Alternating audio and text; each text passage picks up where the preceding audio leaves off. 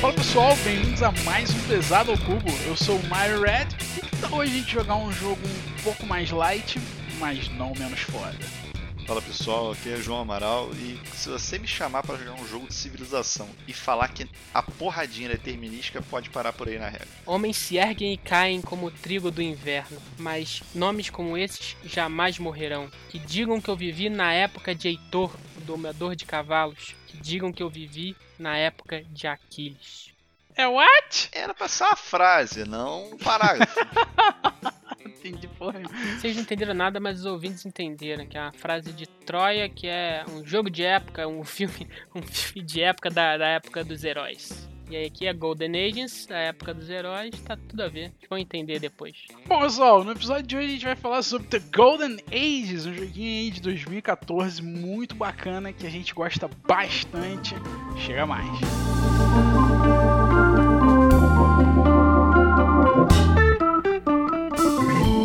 Então, pessoal, vamos lá para os comentários que a gente teve aí no nosso último episódio. Nosso último episódio que foi do Gloomhaven, top 1 do BGG. Vale a pena sempre salientar isso, porque é um jogaço. Você não ouviu ainda, volta lá, uma ouvida pra gente, dá aquele joinha, dá aquele curtir, aquele tudo, comenta lá também. A gente volta outro dia para comentar sobre o seu comentário, se for o caso. Começando aí com o um comentário do Gambiarra BG, Gambiarra que vive acompanhando a gente. A gente já gravou com os caras, cara, super gente boa lá. E ele comenta que nunca, que não tem coragem ainda para jogar o Kingdom Death no PC, tem muito trabalho aí de jogar na mesa. Acho que é um, é um padrão, né, cara? A maioria de nós tem um pouco de dificuldade de jogar, principalmente jogos muito grandes assim, aquele medo de de repente não continuar, de, de não conseguir seguir a campanha. Tipo você, né, João, na época que jogou o Gloomhaven. Sim, sim, cara. É aquele negócio, é o trabalho de espaço, né, também. Não é todo mundo que vai ter espaço para abrir o jogo, organizar o jogo, e acaba que isso vai tomar um tempo e ser uma experiência desagradável, né? Então, sinceramente, mas a questão de jogar digital, a gente se acostuma. Felizmente, com a pandemia, a gente teve que se acostumar.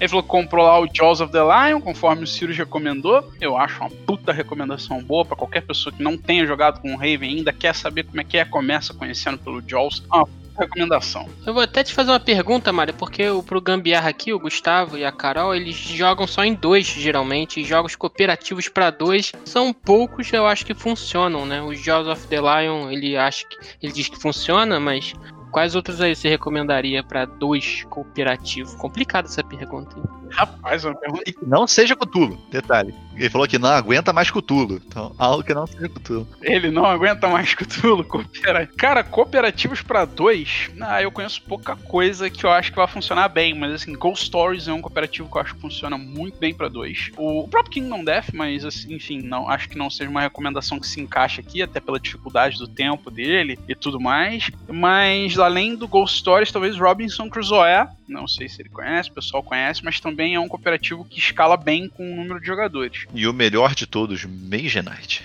Mage Knight, é, Mage Knight eu já não recomendo tanto. Aí depende muito do gosto pessoal. Eu acho que Mage Knight tem muito downtime e, e, eu não acho ele tão legal como cooperativo. Eu acho ele mais legal como competitivo. Ah, com certeza é melhor como competitivo, mas eu acho que o cooperativo tem, tem umas questões legais. Até a expansão dele, que tem o Volker e tudo mais. Ele é bem interessante. Tem essa questão de variar um pouco o jogo cooperativo. Ele, ele é bom até solo, cara. Então fica a minha recomendação.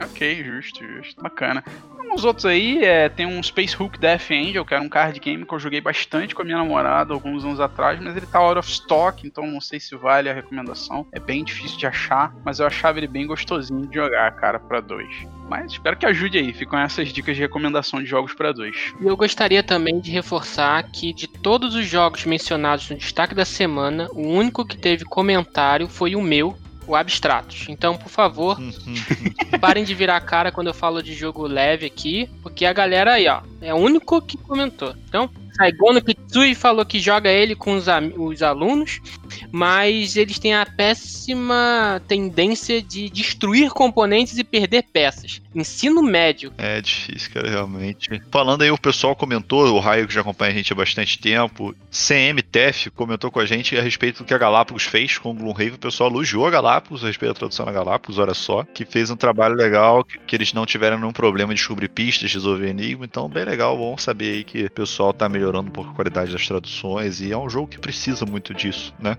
E por último, acho que ficou aí duas sugestões do próprio Sagono Kitsune que você falou, é, que comentou do teu Abstratos. Ele sugeriu os dois jogos aí, o Aeon Trespass Odyssey e o Oldsworn Into the Deepwoods similares aí ao Kingdom Death Monster. Jogos que eu realmente não ouvi falar, mas não são coisas que costumam estar no meu radar. Até perguntar aí pra Mario se ele viu algo disso. Ele falou que um parece KDM com Seven Continents, né? Tem aquela coisa mais de exploração, provavelmente. E o outro, KDM com Sword and Sorcery com um pouco de Conan, mas sem precisar pagar o preço de um carro que tem que se pagar pelo KDM. E aí, Manuel, conhece um desses jogos aí? Cara, o Aeon Trespass eu já pesquisei algumas coisas. É, é, aquela história, né? Parece um pouco meio padrão dentro da, da proposta de aventura e campanha tudo mais. Eu tenho deixado ele no radar, mas sem aquela urgência de procurar saber mais, de procurar jogar. Lançando, tendo mais gente que tenha jogado, quando tiver mais reviews e tudo mais, eu pretendo dar uma olhada um pouco mais a fundo. também, como agora eu já tô com a cabeça bem ocupada com Kingdom Death, com, até com o próprio Gloomhaven, Jaws of the Lion, tenho jogado bastante campanha deles online. Eu tô, tô fugindo um pouco de jogos de campanha no momento, vou me manter nesse, que já tem me agradado bastante. Agora, esse Wolf Swarm,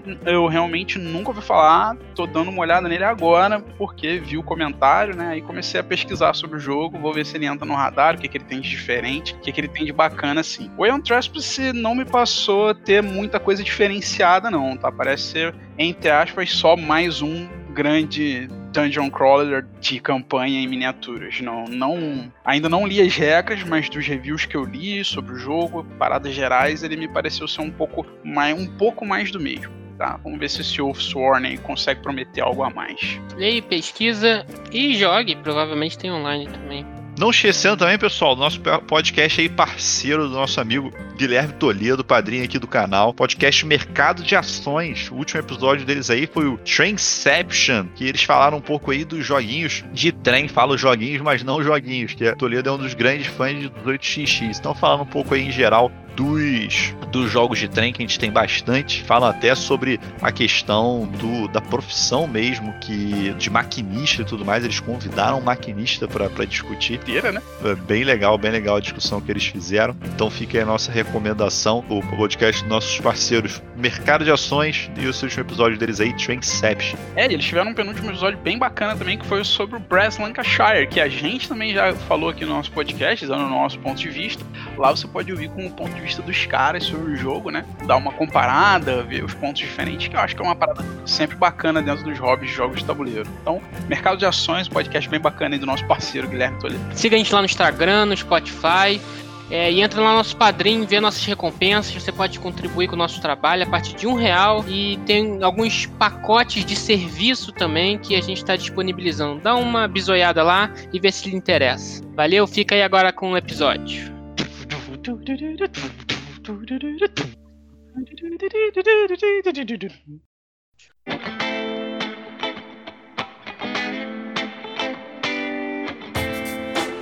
Vamos falar então, pessoal, dos jogos que a gente jogou aí na quinzena. Estamos aí novamente com o nosso convidado, os nossos grandes aí padrinhos que apoiam o nosso trabalho, o nosso canal. Ricardo Kiss, tranquilo, Ricardo? Seja bem-vindo mais uma vez ao canal. Obrigado, João. Obrigado, pessoal. Prazer, como sempre, né? Ele é nosso, jovem. Tá aqui com vocês. É... É, muito bem-vindo novamente. E novamente, o convidado sempre começa, cara. Conta aí pra gente, cara, qual que é o teu destaque? Bom, eu tô, tô jogando com vocês toda semana High Frontier. Sempre, sempre o destaque da minha semana vai ser High Frontier. Porém, eu não vou falar de High Frontier.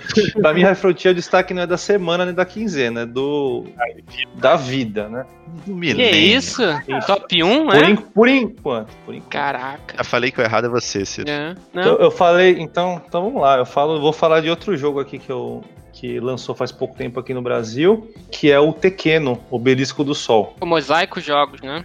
da Mosaica. Um jogo aí de 2020, né? Do Daniele Tassini, que é o cara dos TTTs aí. Uhum. Teotihuacan, é, Tzolk'in, Trimegistos, etc. Eu gosto. E do David Turci, que é o cara do Anacron, que acho que todo mundo gosta aqui, né? Inclusive eu. Então são bons designers, já de cara chama atenção, você quer saber, quer conhecer, eu fui atrás. É um jogo, basicamente, mecânica dele é dice drafting, é Uhum. draft de, de dados. Pode falar qualquer uma outra, vai ser bem secundária. O jogo é. A mecânica é essa. Basicamente, você ajudar a construir o complexo do templo de Amun-Ra, no Egito. É o complexo Karnak, fica em, em Luxor. Hoje existe ainda essa- essas ruínas lá, né? Então, tendo um mau estado, mas está lá para visitar. E então você tá, o tema é esse, você está ajudando a, e você vai ganhar pontos de vitória conforme constrói. É, bom, o tabuleiro é o complexo do templo, aí você tem lá do lado superior direito o templo em si, e no lado esquerdo, assim, mais centralizado, você tem o obelisco. E é o coração do jogo, é o obelisco. Obelisco do é Sol. Onde, é, onde acontece ali a mecânica. O obelisco, ele basicamente divide o tabuleiro em seis regiões. Cada região está associada a um deus e cada região é uma ação. Então você tem seis ações que você pode fazer e, e as ações são ah, ativadas através do dado que você vai pegar. E aí que entra, acho que talvez a, a diferença no jogo, né? Como que os dados estão posicionados ali em volta do obelisco. Então, cada região vai ter uma quantidade de dados que você pode pegar. É, e como que eles são posicionados? Então, a ideia, pequeno quer dizer obelisco, né, que é, conforme a posição que o Sol vai bater no obelisco, ele vai fazer uma sombra e as regiões vão ficar sombreadas. Então, das seis regiões, você vai ter sempre duas iluminadas, ou seja, que não tem que o sol bate, duas vão estar tá sombreadas, que ele vai estar tá parcialmente coberto, né? E duas escuras, que é onde o obelisco está tapando o sol. E aí, cada uma dessas regiões, independente da, do sombreamento que ela está, elas têm três posições para o dados. Uma posição que eles chamam do puro, outro corrompido e outro proibido. Os dados que estiverem ali no proibido, eles não podem ser draftados. Os que estão no puro e corrompido, sim. Então ele faz uma diferenciação entre os dados. São cinco cores de dados: branca, amarela, marrom, preto e cinza. O conceito é assim, ó, onde tiver iluminado, os mais claros são puros, o amarelo e o branco, e os escuros, o marrom e o preto são proibidos. O cinza sempre é corrompido. No, lugar, no lado escuro, os claros vão ser proibidos e a cada duas rodadas vai girar, né? Como se você gira o obelisco ali e vai mudar. Então, os dados que às vezes eram proibidos passam a ser é, disponibilizados nas, nas próximas rodadas e, e, e, vai, ter, vai repondo os dados conforme o número de jogadores na, nessa fase que gira. É, tem essa, essa, essa questão de, de posicionamento dos dados conforme a cor deles e conforme o sombreamento daquela região naquele momento do, do, da rodada. Você comentou os outros jogos aí do, do Tassini, que são os clássicos do, dos outros, né? Teotihuacan e Tzolk'in e tudo mais. Separar para você, entre eles todos da série T, aí, se a gente for chamar, né, tudo com o nome de T, teu, o, o Tequeno é o teu preferido? Não, não, é o Tzolk'in. O Tzolk'in, é ainda, assim, mais antigo. O que, que você acha que o, que o Tequeno tem de diferente, assim, que te falasse, pô, cara? Então, é, essa parte que eu tô falando de posicionamento dos dados, e você pode, quando você também tira o, o dado, além de você executar a ação, esse dado, ele vai para o seu player board tem uma balança que é representada por um sexto, por um sétimo deus, uma deusa, de dois pratos. Então todos os dados é, puros vão para um lado e os corrompidos vão para o outro. Quando tiver quatro dados ali, você vai ter um julgamento desse seu, das suas ações. Então, é, o ideal é você estar tá balanceado, a soma do lado corrompido ser igual à soma do lado puro, ou seja, nem, nem tanto um lado quanto o outro. Então, então tem essa e então, quando você está jogando, escolhendo suas ações, você tem mais uma coisa para pensar, que é isso, né? Não, eu, o valor que eu vou pegar do dado ali, eu tentar equilibrar ao máximo, porque isso vai definir o first player na próxima rodada. E se você ficar muito corrompido, que sempre é mais prova provável ficar muito corrompido, você perde ponto uhum. também. Então, é, então tem essa questão. E você também pode pegar os dados, em vez de executar ação, trocar por recurso. Então, a, a, mesma cor dos recursos do jogo, papiro, pão, calcário e granito, é a cor do dado. Amarelo é papiro, marrom é pão. Então, em vez de você executar a ação, você pega aquele dado e pega aquela quantidade de recursos que o dado fala. Né? Tem um limite ali que é o, você tem um tracking na seu player board de recurso, que é aquele. Se você pegar um dado 6, mas seu track tá 3, você só vai embolsar 3 recursos. Os outros 3 vão para a balança de corrompido, tipo, porque você foi ganancioso. Então você também tem que avançar seu tracking de, de recurso. Enfim, respondendo a pergunta do João, tem um mecanismo que eu achei bem autêntico da parte. Uhum. Eu gosto disso em jogo, né?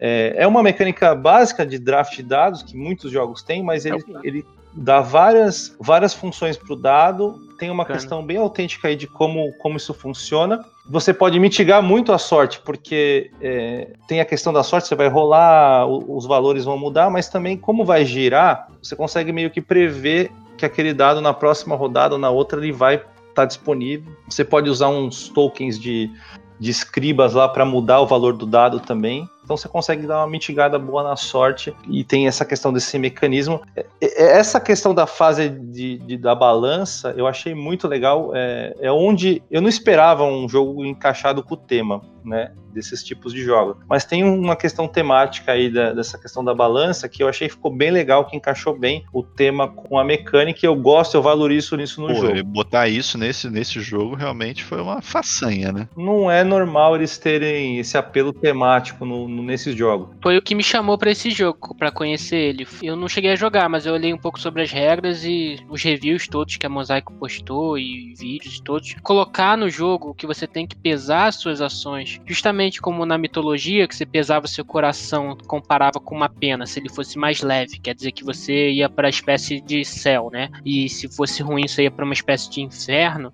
e teria seu coração comida pela deusa, né? Que eu gosto da mitologia egípcia. Então ele botou isso num jogo, num jogo de, um, de pessoas de designers muito legais, assim, muito. Eu não gosto dos outros jogos aí do, da série T, né? Mas como tem esse. Não gosta? Você não gosta de Tzolk'in? Não gosto. Não consigo jogar. É muito. eu não consigo. Eu não consigo. Eu tenho um bloqueio. Eu boto o marcador lá, aquela engrenagem gira e vai girando. Eu não sei mais onde tá. Eu me perco todo. Eu sou horrível. Não consigo. É um bloqueio mental. Uma das paradas que eu acho maneira é que esses caras conseguem botar umas paradas muito diferentes no jogo. É, isso é verdade. Pequeno, o Tzolk'in, né? Tanto os caras da, da série T quanto os, o cara da Mind Clash, né? O cara que fez ali o é, Anacron. Uh, os jogos dos caras sempre tem um diferencial muito atrativo, assim, que chama muita atenção. E você quer muito jogar o jogo só por causa daquilo, independente de as regras serem boas, da, da temática te, te agradar, de ser uma temática que você acha foda ou não. Você quer jogar por causa daquele negócio diferente que ele botou no jogo. Que parece é. Eu até queria saber, na sua opinião, porque uma coisa que me chamou a atenção é o peso do jogo, que ele tá 4. Eu falei, pô, um jogo desse pesado assim, será? Até fiquei curioso. É, pra mim é médio médio, tá? Não é médio pesado, não. É, pra mim. É, eu imaginei que eles iam seguir na mesma, na mesma é, linha, né? eu entendo quem acha médio pesado, mas pra mim é médio médio. A hora que você começa a jogar, você vê, não, não é um jogo médio pesado, não. O que eu acho que pesou. Eu esperava um jogo, tipo, pra mim, nota 8, quando eu comecei a ler a respeito. Mas quando eu comecei a jogar, tem um ponto que eu achei que pesa. São só 16 rodadas, então são 16 ações. Num jogo que tem muita coisa para fazer, muito trade-off, ou eu pego recurso ou ou eu faço uma ação, não dá para fazer as duas coisas. O adversário você também tem que, às vezes, dar uma gastar uma ação lá para dar uma bloqueada, senão se você percebe que ele tá indo pra uma, pra uma linha ali, ele vai acabar ganhando o jogo. Fica com aquela sensação que eu não consegui fazer metade das coisas que eu queria algumas vezes, né? Você não consegue. Tem nada de engine building, ou seja, você não consegue fazer sua fabriquinha de pontos, sua fabriquinha de recursos, nada. Não tem essa possibilidade. 16 ações acaba sendo pouco, eu entendo por que, que foi posto só isso e no 16 jogo. 16 ações, Mara vai chorar, é. Mara vai chorar. Outra coisa, eu jogo mais dois jogadores, principalmente agora. Tem jogo gosto de jogar solo também, e o jogo perde também com isso, porque as cartas giram menos, você vai pouco lá pegar carta, os tiles giram menos também, porque seu adversário vai duas, três vezes, quatro no máximo pegar. Tem até você pode gastar recurso para trocar as cartas, mas aí você gasta recurso que também depois gastação para pegar de volta. Quatro deve ser bem apertado. Quando eu joguei em três foi o melhor. Então assim, para mim ideal três pessoas, uhum. é, mas não é quando que eu mais jogo. Então, assim, para mim, com três jogadores, nota 7. Uhum. Com dois, ou solo cai para 6, 6,5 no máximo. Então, é legal, vou quero jogar mais, principalmente três pessoas, é, mas eu poderia. Né, se, se, tivesse mais ações, eu gosto de fazer coisas que constroem mais no Você jogo. Você gosta né? mais de ter aquela sensação de uma power play, algo nesse sentido. É, não precisa ser um engine building, mas, mas assim, pô, eu queria fazer isso e não vou conseguir, não vai ter ação suficiente. Isso é divertido no final das contas. O saldo foi tudo. Eu acho, eu acho. Eu acho que vale a pena quem não jogou jogar e ter sua opinião. Vai ter gente que não vai gostar. eu quero jogar, eu gosto muito dos caras. O único que eu não gostei foi aquele. Cara, eu já eu não consigo nem achar o nome aqui no BGG, porque o nome é impronunciável mais do que os outros. Tá o Antsuyo. Esse aí. Tá o Eu não sei, eu não sei. Cara, esse jogo, nossa, assim, para mim Parece genérico pra caralho. Só plagiar. Esse eu não joguei. Esse Faz nem o bom carvão na churrasqueira, cara. Bom, vamos lá então pro próximo. João, você costuma abrir com a gente? Qual é o teu destaque dessa quinzena, jovem? Destaque da quinzena. Novamente, vou parafrasear o Kiss, cara, que se, se fosse o destaque da minha quinzena é, é, o é o High Frontier, cara, que o jogo tá, tá realmente muito bom. Porra, de boa, novo? Boa, Mas, mas não vou falar dele não, não vou falar dele. Não. Cara, vai ser na verdade um destaque sessão nostalgia. Cara, é um jogo que eu não jogava há muito tempo.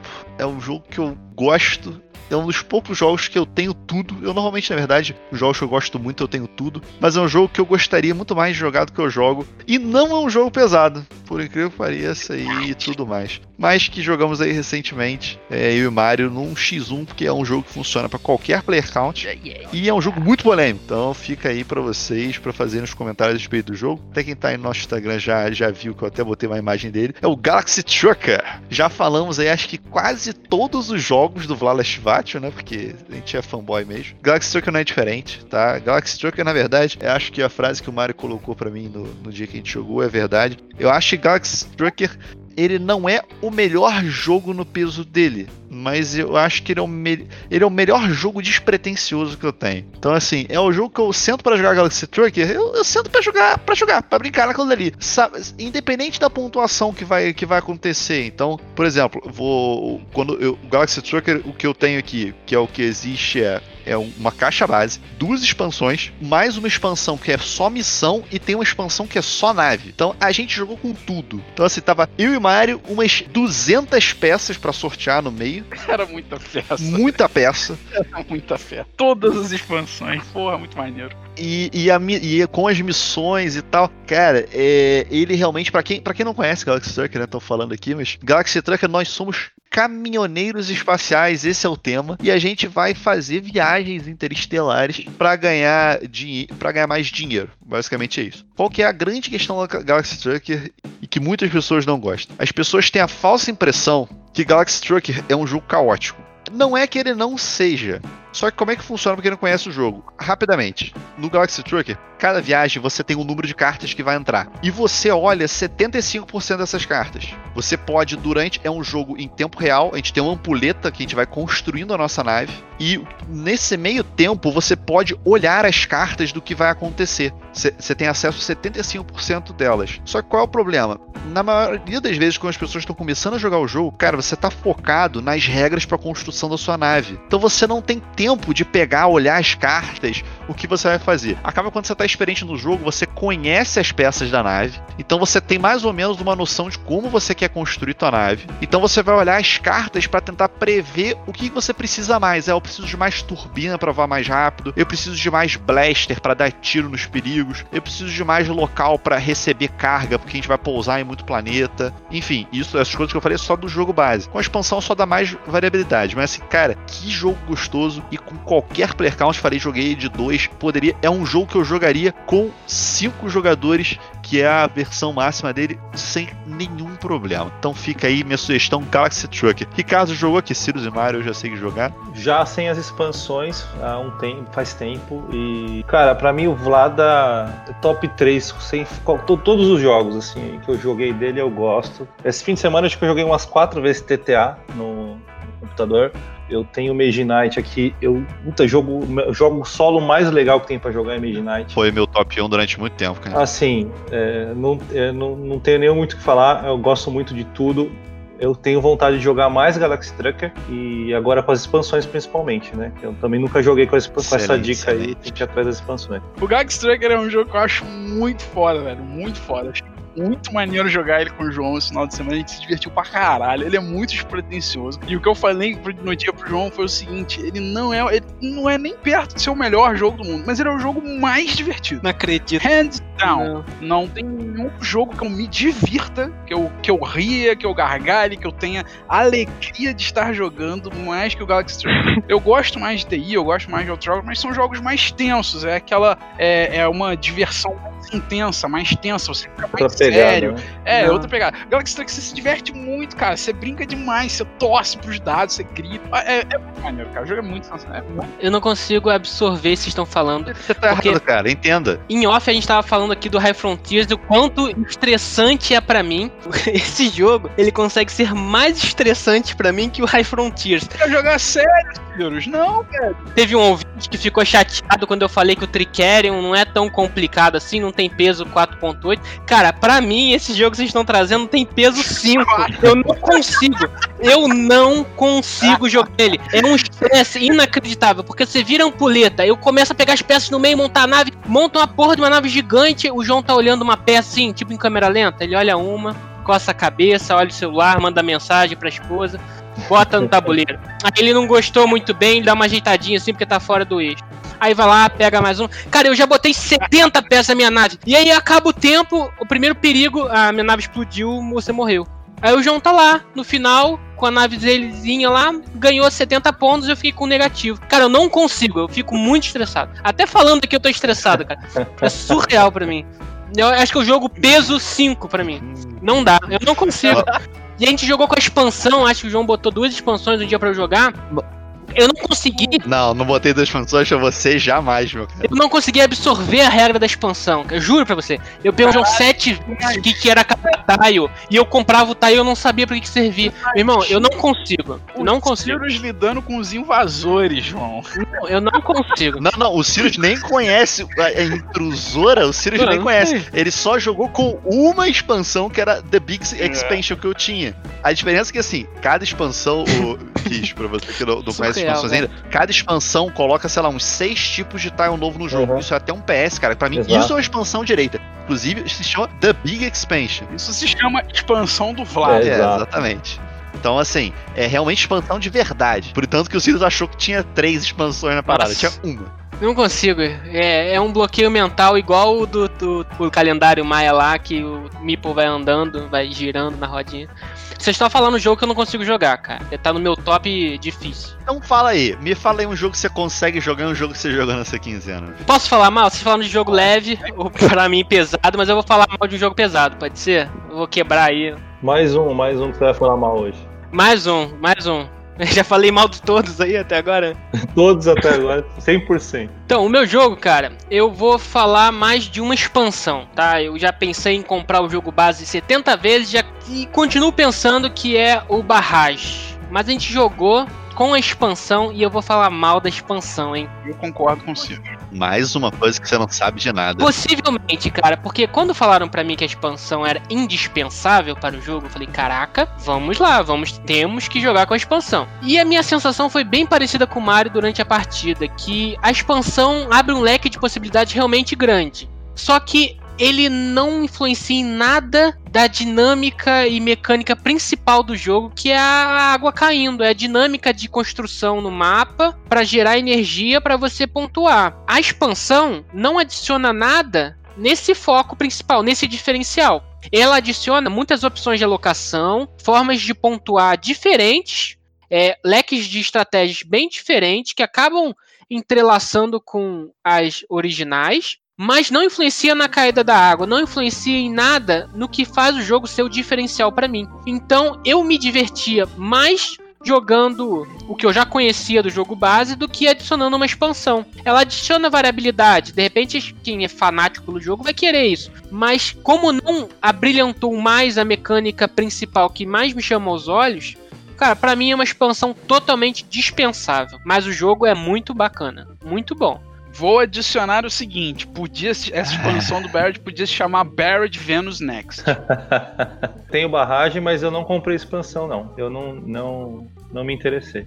Ah, bacana. De repente joga no TTS a expansão para você ver qual é, antes de comprar. Por... É, é, Eu ouvi dizer que foi feito já. O jogo foi concebido com, com a expansão, né? E aí eles resolveram. Uhum. É, eu, entendi, eu entendi. Eu ouvi isso. falar a mesma coisa. Que eu acho o seguinte, cara. É, pra mim a expansão é, é um excesso. É, ficou uma gordura, assim, essa expansão. Pra mim, eu sou eu sou contraponto, assim que eu, eu acho, já comentei algumas vezes o Barrage, eu tenho uma, uma um mixed feelings com ele, eu tenho uma sensação esquisita com o jogo, que eu acho por jogo sensacional, eu jogo, fico com uma sensação de, cara, tem uma coisa esquisita aqui. Tem uma coisa esquisita aqui, a questão, principalmente no começo do jogo, que o jogo, dependendo como o jogo vai, você não para mim, todos os jogadores no jogo base, no começo do jogo, não tem a mesma oportunidade. Então, eu, eu acho, para mim, é esquisito no meu gosto de jogo. Então, cara, a expansão, é exatamente o que o Sirius falou, concordo. A expansão, ele, ele não. É, é realmente uma expansão, é um extra, é um, eu diria que é um acessório ao jogo. Ele tem realmente. É, ele mexe com algumas coisas do jogo, mas não na parte principal do jogo, não só na parte principal do jogo. E por que eu pareço, isso me agradou. Normalmente, os jogos que são mais apertados me agradam mais. O barragem com expansão, eu não acho que ele fica mais leve, mas ele me dá mais oportunidades de pontuar e mais estratégias no jogo que eu achei melhor do que o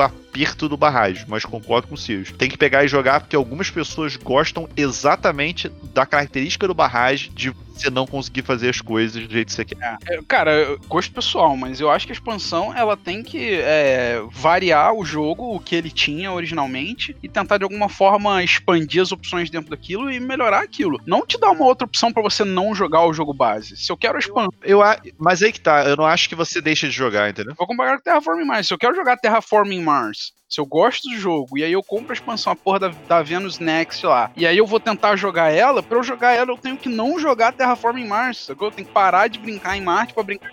É, eu concordo, é, é, eu concordo com o Marco. Eu compro muito pouco expansão, compro muito Eu pouco. gosto do jogo justamente pelo que o base é, eu vou querer uma expansão que tira aquele, aquilo que eu gosto do jogo, não faz o menor sentido. E eu acho que essa, concordo com o Sirius, essa do Barrett faz esse mesmo papel, tira o que é o legal do jogo. Mário, Fala aí, fala um jogo bom aí, por favor. Já cansei de falar mal de jogos aí da galera. Jogo também, vou, vou entrar na nostalgia aí, com sessão nostalgia com o João. E vou falar, entre aspas, né, nostalgia, porque é uma versão nova de um jogo antigo. Vou falar do Dominant Species Marine. Dominant Species Marine, recém-lançado, lançou no finalzinho do ano passado aí, do, do autor também do Dominant Species, o Chad Jensen que infelizmente faleceu de câncer recentemente, mas deixou esse grande legado aí, esse jogo fenomenal que é o Dominant Species e essa pós-criação que é o, o Marine. Além dele ter feito vários outros, principalmente os War Games, né? Ele fazia muitos War Games lá da. Até acho que da GMT, tem muita participação dele. Mas enfim.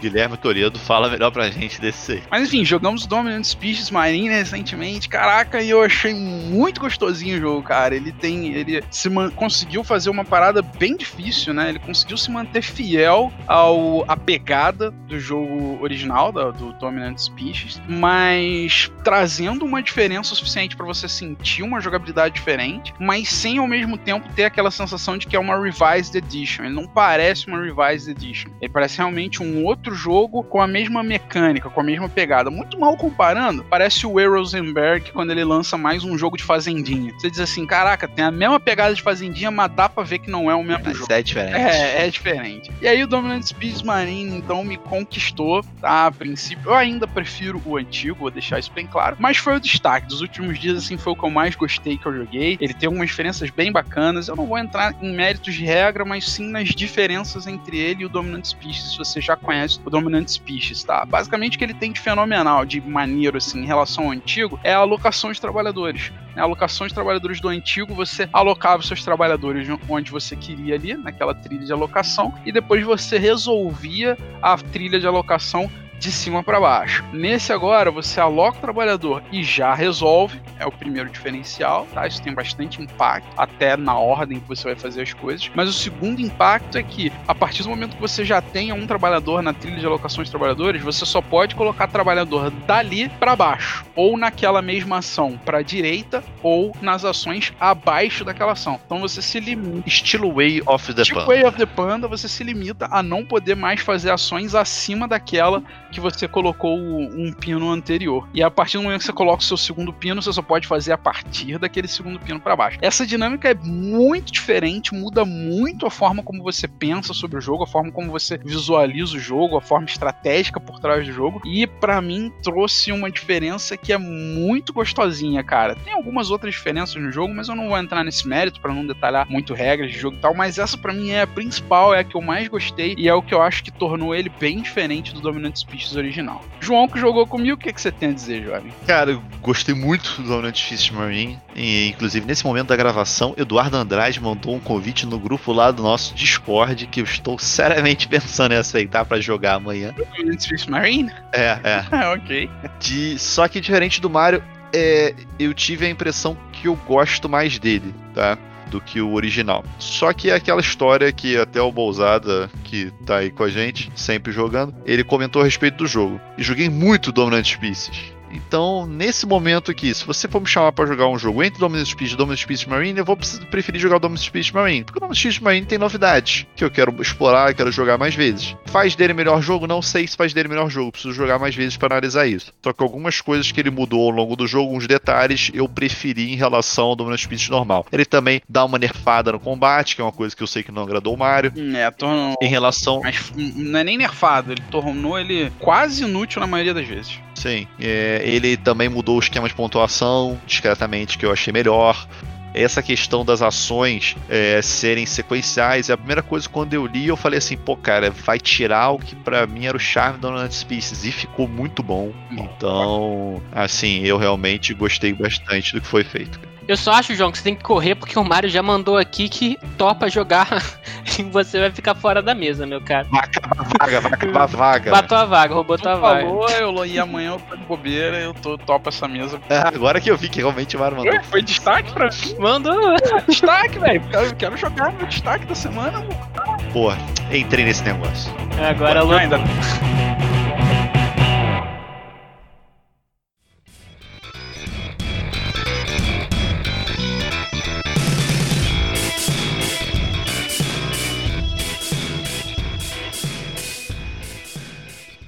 Chegou a hora então, pessoal. Vamos falar do jogo do dia do podcast. E hoje o podcast é um pouco mais tranquilo, um pouco mais leve, um pouco mais suave, mas não de menor qualidade.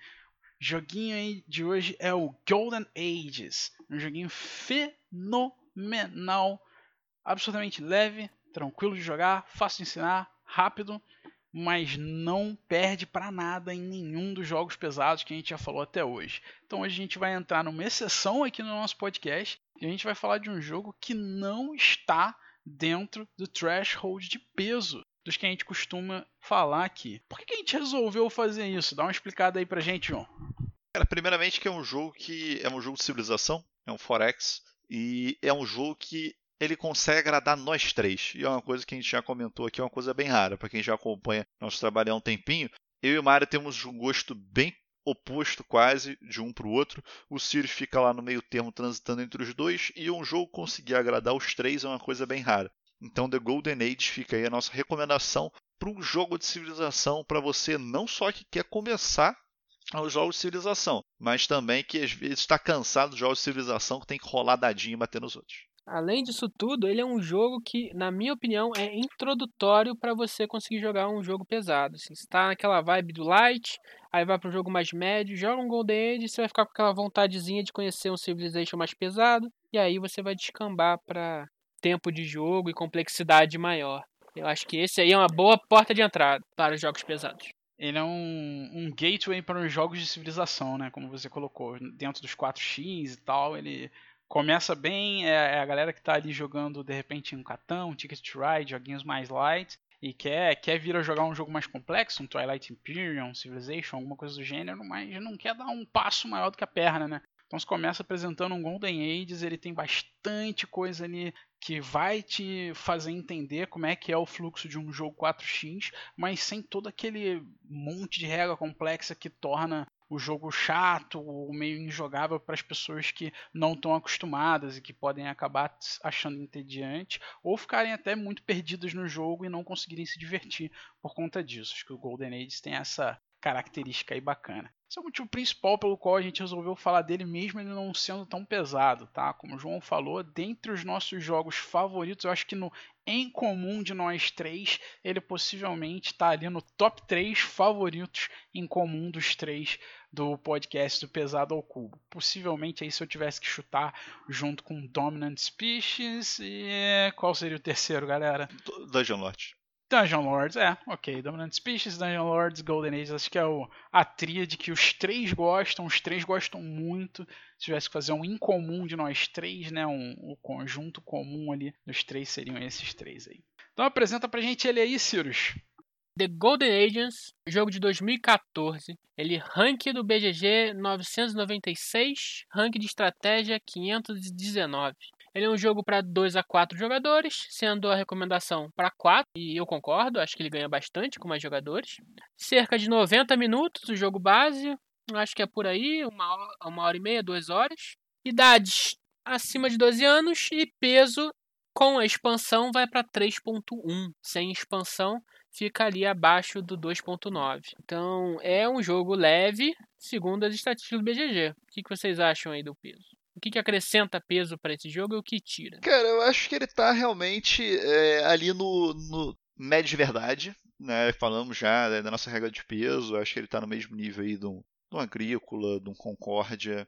É, apesar dele ter mais coisas por ser um Civilization, coisas que eu digo, parece ser que ele é mais você tem mais caminhos para seguir, o que pode para alguns jogadores parecer um pouco mais pesado ele tem, ele, ele, te guia um pouco, ele te ajuda com algumas coisas, porque é dependente às vezes da situação de jogo. Então acho que ele fica ali no 3 e pouquinho realmente. Eu não acho que ele é 2 e 8, não. Eu acho que ele é realmente tipo 3 e pouquinho. Apesar de que, falando já um pouco adiantando, é, eu acho que o Golden Age ele é um dos jogos que a expansão é um must-have. Não tem como se jogar Golden Age sem a expansão Cultos e Culturas, que é a única expansão que tem aí para o jogo. Eu acho que ela adiciona é, umas coisinhas para o jogo que na verdade é um tabuleirinho só, é, entre outras, só, entre mais cartas e tudo mais, mas que eleva muito a qualidade do jogo. Eu me lembro que quando eu joguei, é, eu cheguei a, eu joguei a cópia com a expansão e depois eu apresentei, se não me engano, para o Mario a primeira vez sem a expansão e depois com a expansão. Me lembra aí como é que foi essa história, né? Sim, primeira partida sem expansão, mas mesmo sem expansão eu já gostei bem dele, cara. Ela, ela é muito boa, ela melhora o jogo consideravelmente, mas eu acho que não é necessária para você se divertir, não. Dá tranquilo para se divertir, o jogo é bem bacana já sem ela. Com relação ao peso, uh, eu discordo um pouquinho. Eu acho que ele é, não chega a ser nem o true médio, né? nem o, médio de verdade. Acho ele bem leve, bem tranquilo. Por que, que eu digo isso assim? Uh, os jogos que a gente compara, que a gente geralmente coloca como os true medianos, né, que como você mesmo falou, seria o Agrícola, de repente Concórdia, eles têm, pelo menos a maioria dos que eu lembro agora de cabeça, tá? Eles vão ter alguma complexidade no sentido de uh, forçar o jogador a um extremo, vamos dizer assim. Não sei exatamente se eu consigo passar o que eu quero pensar, mas no, no, no Agrícola como se fosse a questão da comida, onde uh, as pessoas têm dificuldade de conseguir comida e ele tem um ali em como você, ao mesmo tempo, se manter pontuando, se manter na frente na pontuação, estar tá competindo para tentar ganhar o jogo e estar conseguindo comida para alimentar a sua galera, porque senão você ganha mais pontos ainda negativos. Então, às vezes, você abre mão de pontos positivos só para pegar comida, porque os pontos negativos, por não pegar comida, são mais pesados do que os positivos que você pegaria naquela ação. E eu acho o Golden Age nada punitivo. Ele é um jogo absolutamente bonzinho com os jogadores. Na pior das hipóteses no jogo, a gente costuma brincar, falar da jogada do macaco, né? Na pior das hipóteses no jogo, você vai fazer 36 pontos. Você não tem como fazer. Você começa com zero, você não tem como fazer menos do que 36 pontos, porque a ação mais básica do jogo é você deitar o seu trabalhador para ganhar 3 pontos. Você pode. Você tem 3 trabalhadores por rodada, né? Três personagens ali que ficam andando, não sei se são exatamente trabalhadores. Você tem três desses por rodada, o jogo são quatro rodadas. Se você não marcar pelo menos 48 pontos ali, você, você fez alguma coisa errada. Mas é um jogo que não é punitivo, ele não te pune, você tem brecha para errar, você consegue brincar, você consegue descobrir, você consegue explorar ele com tranquilidade. Ele não tem a questão que pode frustrar algumas pessoas do conflito direto, né? Ele tem conflito direto, mas o conflito dele não é penalizante para a pessoa que está sofrendo o conflito. Não é como se você perdesse uma unidade e aí você vai ter que construir aquela unidade de novo lá na sua base e andar com ela de novo até o lugar, lugar onde ela estava para conquistar de novo novo aquele lugar que você perdeu. Não, o conflito é bem, bem não oneroso para nenhuma das duas partes, é bem tranquilo, é um conflitinho ali só para o cara que te atacou ganhar pontos de vitória. Se você quiser ganhar pontos em cima dele, você também vai atacar só para ganhar os pontos de vitória. A pessoa em si perde muito pouco, né? A pessoa que sofreu o conflito, que foi atacada, perde muito pouco. Então acho que ele não tem peso tá, nesse sentido. Então para mim, por esse detalhe, por ele ser um jogo bem friendly, apesar dele manter o, o 4x, apesar dele manter o instinto de civilização dele, de jogo de civilização dele, eu acho que ele é um pouco mais leve do que a média. Então acho que 2.7 eu daria até para ele de repente, 2.8. Que é a nota dele mesmo, 2.9, né? 2.89 atualmente. É, eu diria que até um pouquinho é. menos, mas, mas tá assim, muito próximo ali, né? E também, obviamente, esse peso é subjetivo, ah. cada um sente de um jeito, mas a minha sensação é que ele é muito gostosinho, ele é muito amigável com os jogadores, por isso ele é um, tem uma sensação leve. O manual do jogo tem seis páginas, sendo três delas de fato regra e uma de setup e uma explicando tiles. Então não tem complexidade nas regras, é bem direto ao ponto, não tem flavor nas regras, é só regra, bem rapidinho. Você tem um tabuleiro que é um pouco intuitivo, o Player Aid que é bem intuitivo nas suas ações, no que você tem que fazer. Mas eu confesso que na primeira vez que joguei, depois de me explicarem as regras, eu fiquei 10 minutos olhando o tabuleiro e tentando entender quais ações e como elas iam como eu usava elas de forma efetiva para montar uma maquininha é, e montar a minha própria civilização. Então isso é, me dá peso ao jogo. A primeira vez que você encara ele, entender como é que ela funciona, como é que você vai concatenar as ações. Depois da primeira rodada, já pegou o espírito da coisa e vai. Então é o único ponto é essa demora para você entender um pouquinho como você vai rodar a sua civilização no começo da partida. O resto é bem tranquilo e muito gostoso de jogar as ações que os outros fazem, as cartas que você compra, é, a forma com que funciona a batalha nesse jogo, muito tática e precisa, é, não, sem destruir o, o, inimigo completamente. E o inimigo não precisa fazer batalha para vencer, mas ela é muito situacional, é, tática ali no tabuleiro. É bem bacana esse mecanismo do combate, que eu sinceramente não tinha visto a limitação que ele traz em outros jogos. Foi a primeira vez, pelo menos, e a gente vai entrar mais detalhes depois. Então, a, a, quando você vai fazer as coisas, o timing é dar peso ao jogo. Tá? Novamente, não é um peso muito difícil, eu acho que tem que estar tá ali no, no médio mesmo. Bom, a, só adentrando aqui, eu acho que a, a mecânica dele ela, ela ajuda a tirar o peso, que é, é, Quer dizer, a mecânica dele, principal, é a que faz você ter um pouco de estranheza quando você explica a regra e ter esse sentimento que eu descrevi, que é o action points. Você pode fazer uma das ações possíveis através desse sistema de action points e para mim isso é um pontinho que adiciona peso.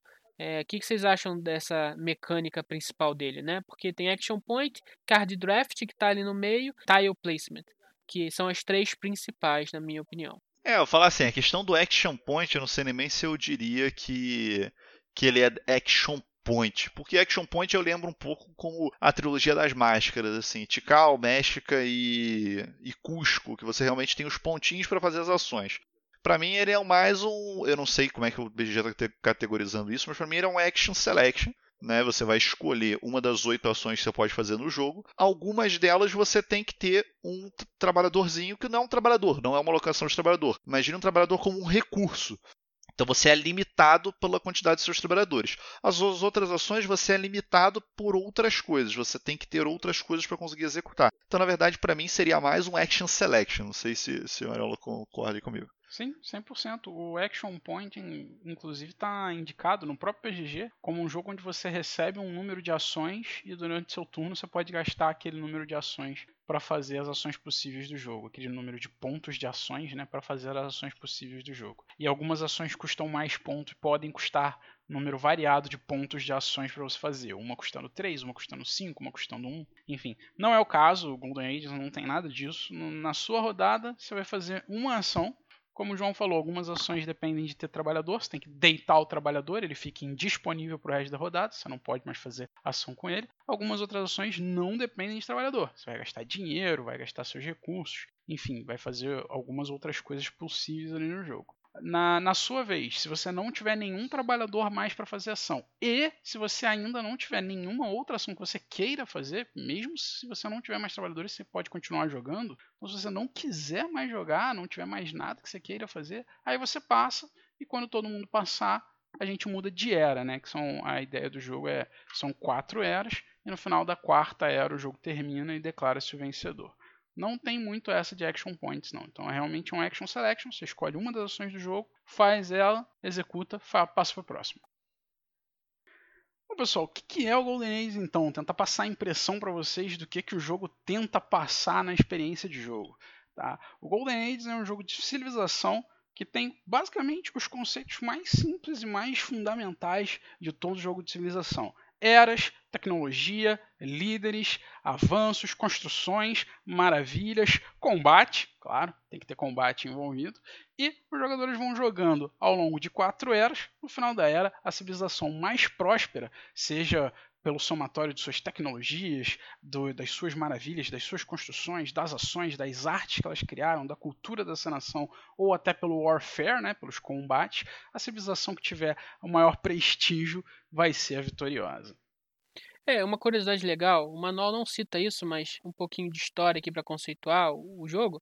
The Golden Ages é um termo usado na, na mitologia grega para descrever a época dos primeiros homens. É aquela raça, a primeira raça humana de ouro, né? Que é na época lá de Cronos, quando ele estava aqui na Terra e governava ainda. Então era a era de paz, prosperidade, não precisava de agricultura. Então você começa meio que o jogo numa situação dessa, distante dos seus outros adversários no mapa, sem muita tecnologia, sem, sem nada, bem básico.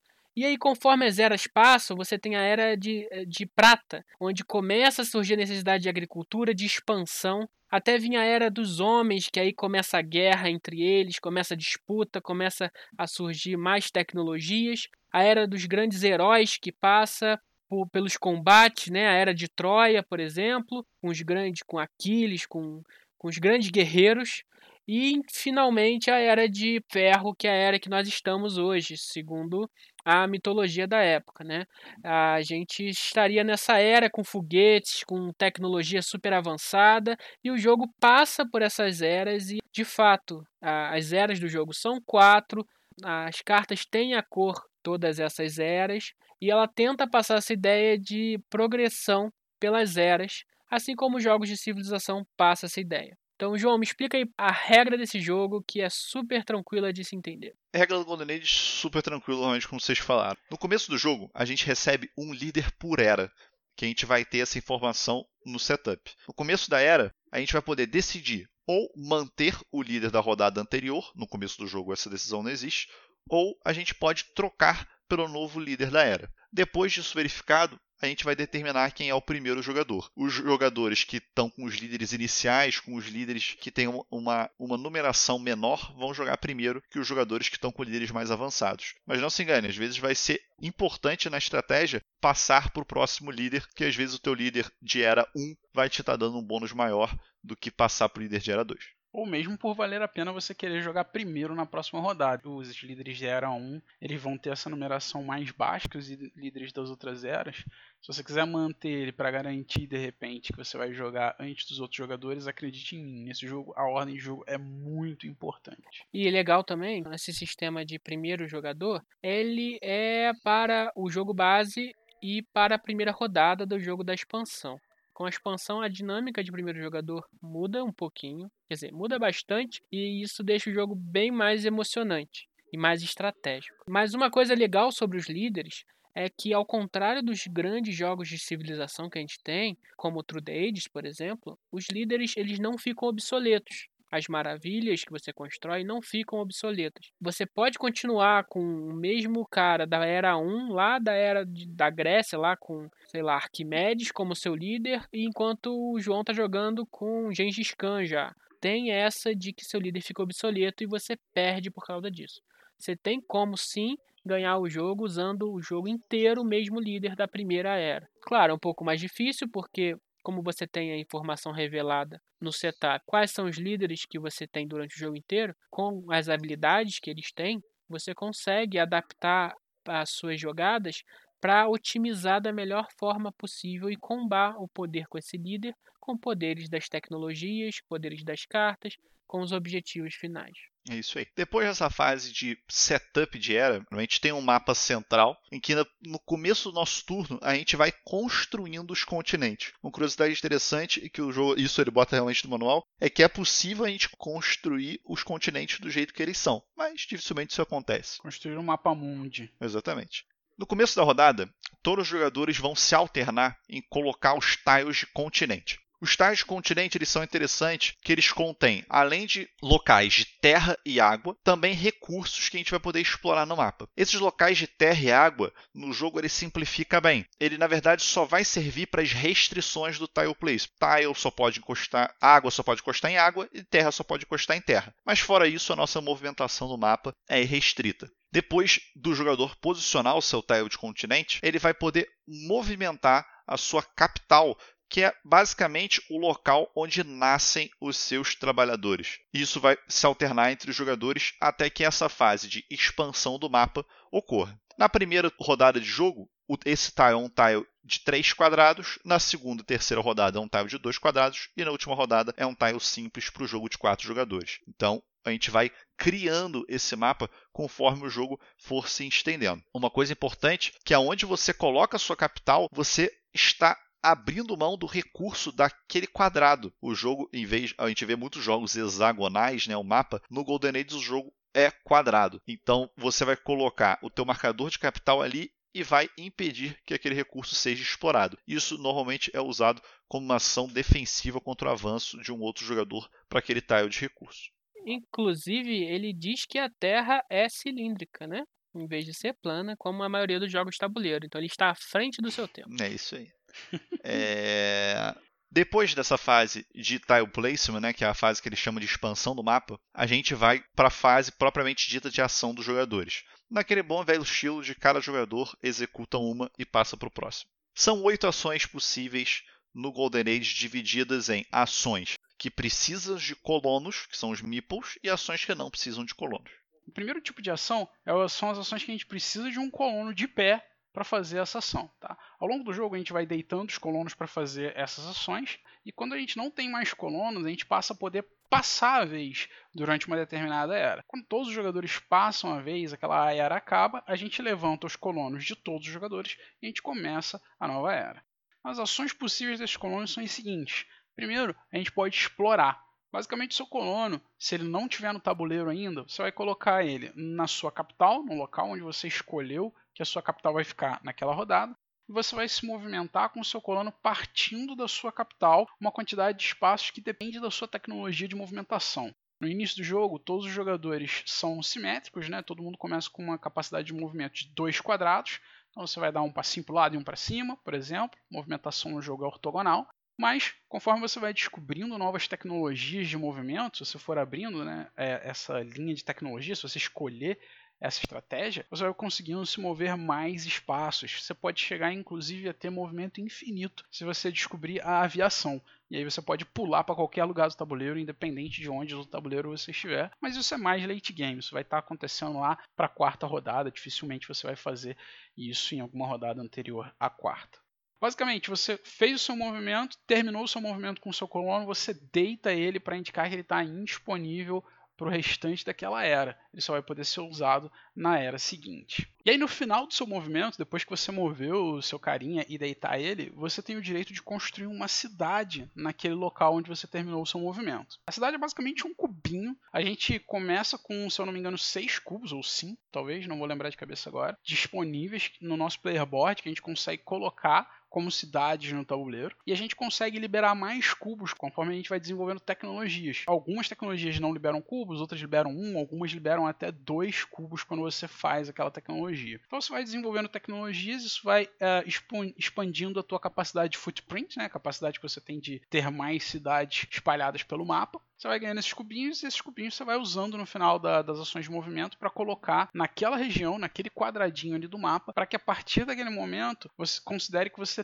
tem acesso àquele recurso daquela região. As regiões do mapa elas vão ter um ou dois recursos, tá? Nenhuma região não tem recurso e nenhuma região tem mais do que dois recursos. E esses recursos vão ser usados basicamente para você pegar dinheiro e pontos de vitória. A quantidade de dinheiro que você ganha por um recurso depende das tecnologias que você tem capacidade de pegar aquele recurso. Então, quando você termina, por exemplo, num local que tem uh, diamante, se você tiver a tecnologia de mineração de diamante, você vai ganhar dinheiro. O recurso em si é só uma ideia abstrata, você nunca pega o recurso e de uma vez que você tenha sentado, né, assentado na verdade a sua cidade no recurso, você não vai, entre aspas, gastar aquele recurso para nada. Ele é one time use na hora que você domina o local que tem aquele recurso, você vai ganhar um benefício por aquele recurso, baseado nas tecnologias que você tem. Algumas tecnologias vão dar dinheiro, algumas vão dar ponto de vitória, algumas vão dar mais dinheiro, menos dinheiro, coisas diferentes dependendo do tipo de tecnologia que você tem e dependendo do tipo de recurso que você está construindo a sua cidade naquele momento. E esse é um dos motivos, vou falar mais para frente, pelos quais o combate não é tão punitivo, porque quando algum jogador combate com você, você perde uma cidade, você não está perdendo nada. Você, aquele recurso você não pode usar ele depois de construir a cidade, é só na hora que você constrói. Uma vez que ele te destruiu, você não está perdendo nada tão grandioso. Existem algumas cartas de pontuação que vão dar pontos por quantos recursos você tem no momento em que ela é pontuada, mas isso eu considero pouquíssimo punitivo, não é uma coisa que o jogador vai fazer só para te tirar um ponto de vitória ali num jogo que a pontuação às vezes termina acima de 100 pontos.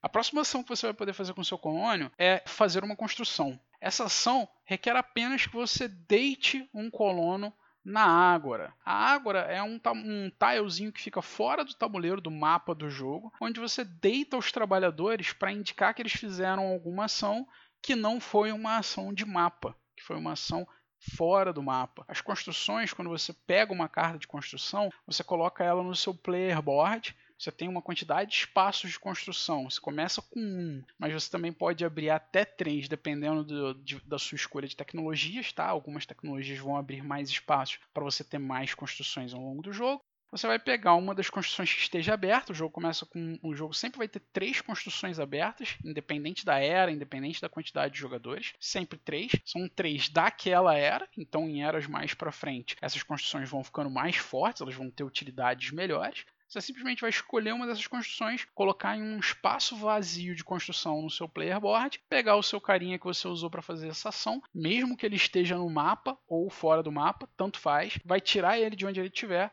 colocar nesse tilezinho que representa a Ágora. É só um tile vazio, é um tile de deitar a gente, tá? Só para ficar claro, pra vocês não, não ficarem achando que tem alguma regra por trás. Vai deitar o seu carinha lá para indicar que ele fez a ação de construção. É bem simples, bem tranquilo. O terceiro tipo de ação possível que você vai poder fazer é o artista. Ou jogada do macaco que é, como o Cirus falou aí, a nossa clássica jogada do macaco. Inclusive, esse foi o primeiro jogo que eu escutei o termo. Foi aprendendo a regra com o João que eu escutei o termo jogada do macaco, que eu nunca mais vou esquecer na minha vida. O artista, no jogo base, basicamente você vai pegar um trabalhador seu, deitar na ágora e você vai marcar três pontos de vitória no jogo base. Só isso. Com a expansão tem uma alteraçãozinha que você vai escolher uma obra de arte dentro dentre as obras de arte abertas e vai pegar o benefício dela. Mas os benefícios são muito próximos de 3 pontos de vitória, tá? Geralmente é 2 é pontos de vitória e 2 de dinheiro, ou 6 de dinheiro, ou 1 um ponto de vitória e 4 de dinheiro. É uma misturinha ali entre dinheiros e pontos de vitórias com a expansão. Aí basicamente você vai pegar. Então, a gente costuma brincar que se você marcar menos de 36 pontos, na verdade, você jogou mal, porque você consegue marcar 9 por rodada, são 4 rodadas. Então você vai deitar o seu cara, marcar 3 pontos, vai deitar o cara, marcar 3 pontos. É óbvio que tem algumas jogadas que você consegue marcar muito mais que isso. Tem algumas combinações de jogadas, né? Você vai fazer uma jogada que não vai te dar nada de ponto, mas vai te dar dinheiro, vai te dar uma construção que no futuro você vai transformar em uma quantidade mais considerável de pontos aí de vitória.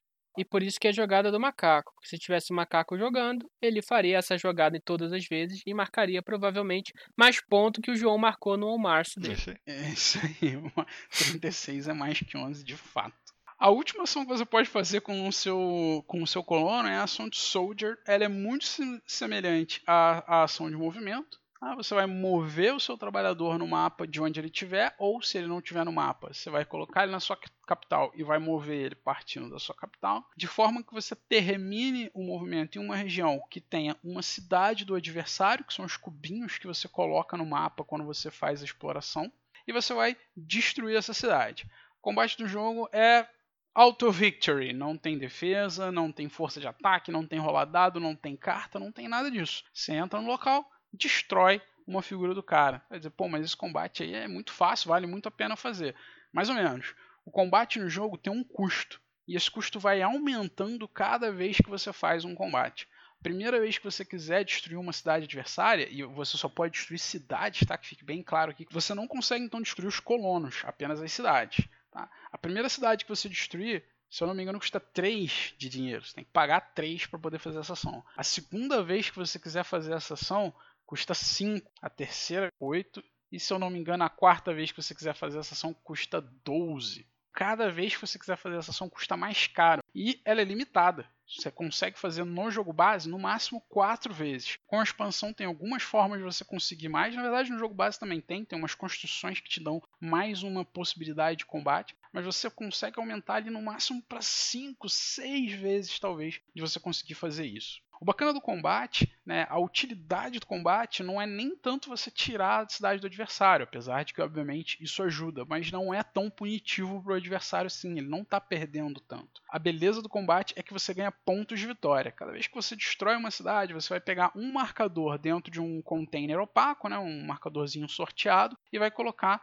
no seu player board ocupando o espaço ali do custo daquele combate, né, desses quatro que a gente tem. E no final do jogo você pode ter até quatro desses tokenzinhos. Esses tokenzinhos vão te dar uma pontuação que variam no jogo entre 2 e 6 pontos de vitória. Então o combate ele ainda usa o sistema Gamble, sistema aí que os Ameritrashers costumam gostar mais, que você não sabe exatamente quanto que você vai marcar. Se você vai marcar a maior pontuação, 6, ou se você vai marcar a menor, então é meio que um risco. Ele pode ser uma ação que vale mais pontos do que a maioria das ações do jogo vale, se você conseguir o 6, por exemplo, ou ele pode valer menos do que a maioria das ações do jogo vale, que é o 2 ali. Você acabou gastando 3 dinheiro para marcar uma pontuação baixa. Esse gamblezinho aí é uma parada que vale bem a pena. E é legal que você tem somente 4 ações de ataque. Construções podem fazer com que você tenha mais espaços, mais para atacar algumas vezes a mais. E você então tem que fazer isso em momentos chave do jogo para conseguir marcar uma pontuação em algum determinado momento, é, ou para tirar a pontuação de alguém. Então, se você usar na primeira rodada seus quatro espaços,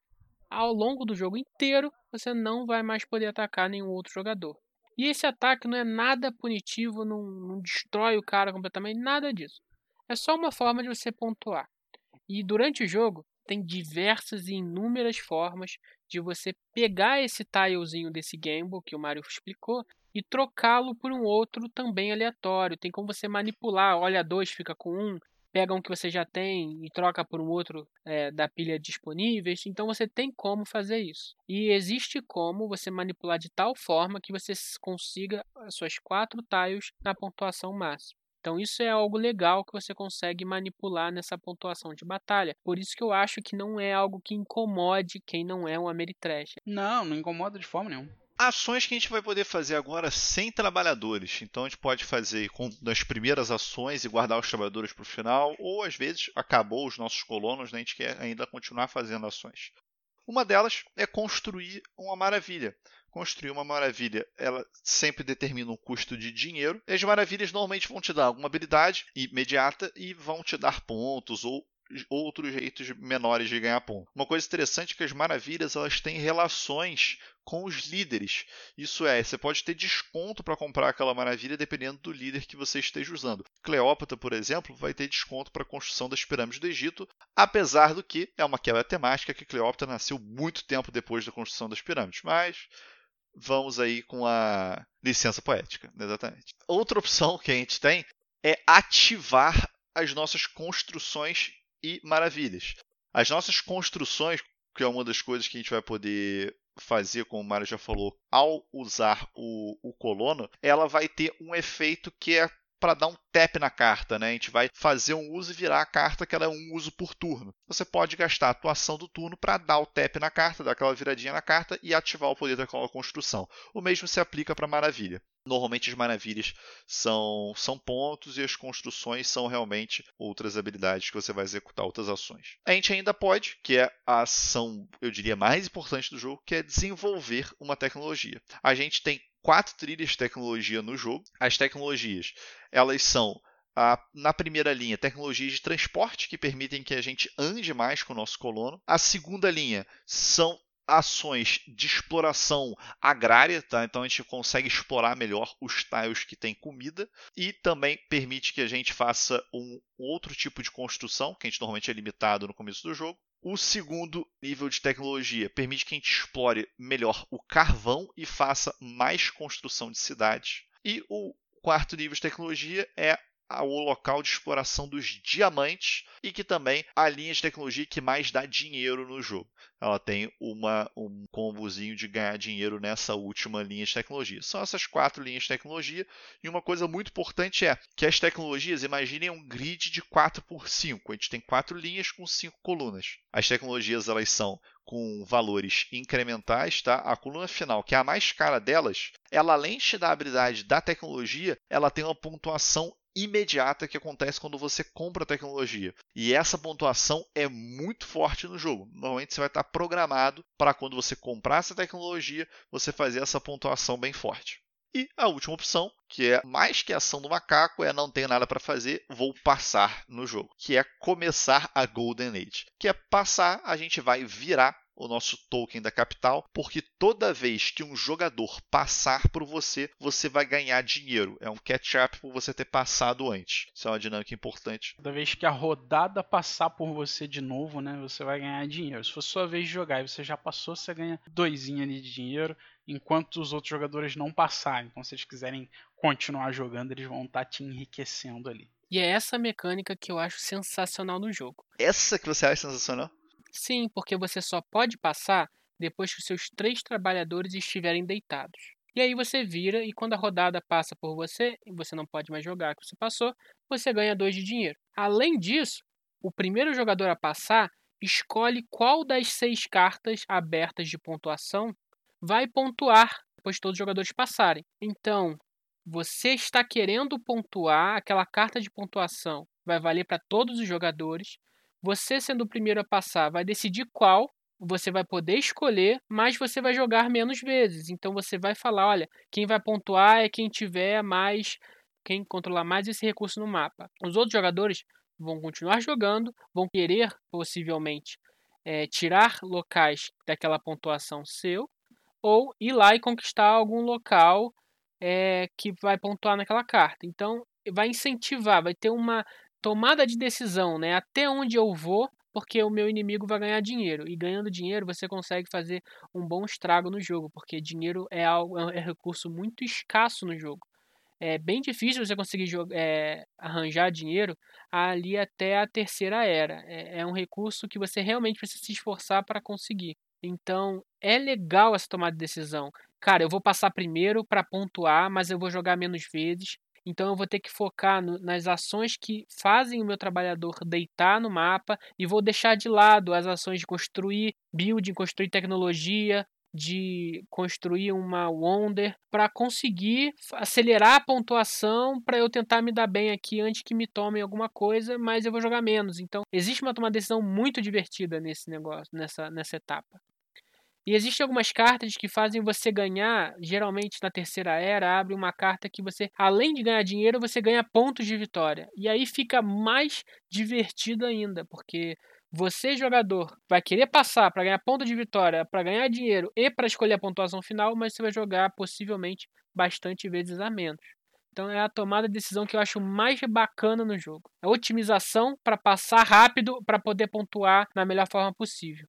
E se você não conseguir, você tem que pelo menos se programar para as possíveis pontuações que tem abertas, de forma a não abandoná-las, porque se você não conseguir controlar o fluxo do round, você tem que pelo menos pontuar alguma coisa nas outras pontuações é, que, que o outro jogador possivelmente escolher. Então você tem que ficar marcando o adversário, não só ficar sem olhar o tabuleiro dele, sem olhar o que ele está fazendo. Só fazendo uma rápida correção, são cinco cartas, tá, Sirius? É uma por rodada mais um. Não é, não depende do número de jogadores. São cinco cartas de pontuação de vitória. Uma delas vai ficar fora do jogo, as outras quatro vão entrar. No final de cada rodada, o primeiro jogador a passar é que vai escolher qual carta vai pontuar naquela rodada. É, isso, na verdade, torna a, a última rodada, é, o passar da última rodada, pelo menos para mim, acho que é um dos mais importantes. Mariola Ruxador, como sempre. Porque consegue, você vai escolher a última carta a pontuar do jogo. E geralmente, né? Não vou dizer que, são, que é sempre, mas é muito comum ter o caso em que uma carta, um jogador vai pontuar muito alto e o outro jogador vai pontuar baixo, e a outra carta é o inverso. O jogador que ia pontuar baixo na primeira vai pontuar alto, o jogador que ia pontuar alto na primeira vai pontuar baixo, né? Então, nesse, a última rodada é uma das mais importantes de você escolher qual carta vai pontuar, eu acho, porque você está tirando uma das pontuações do jogo. Claro que em toda rodada é importante, porque você não tá. Não é só dizer, ah, essas com certeza quatro delas vão pontuar. Não, a ordem que elas pontuam é importante também, porque pode ser que na primeira rodada você tenha zero daquele recurso que uma determinada carta pontua, mas na última rodada você tenha cinco, oito dele, e aí você vai ganhar ponto. Se ela sair na primeira rodada, ela é ruim para você, se você estiver planejando uma estratégia a longo prazo daquele recurso. Ela é melhor sair na última. Então tem todo um detalhe aí de escolha dessas cartas que realmente eu concordo com o Sirius, é uma das partes mais bacanas do jogo, a escolha da pontuação da rodada. Além dessa pontuação você tem no setup, você ganha um objetivo secreto,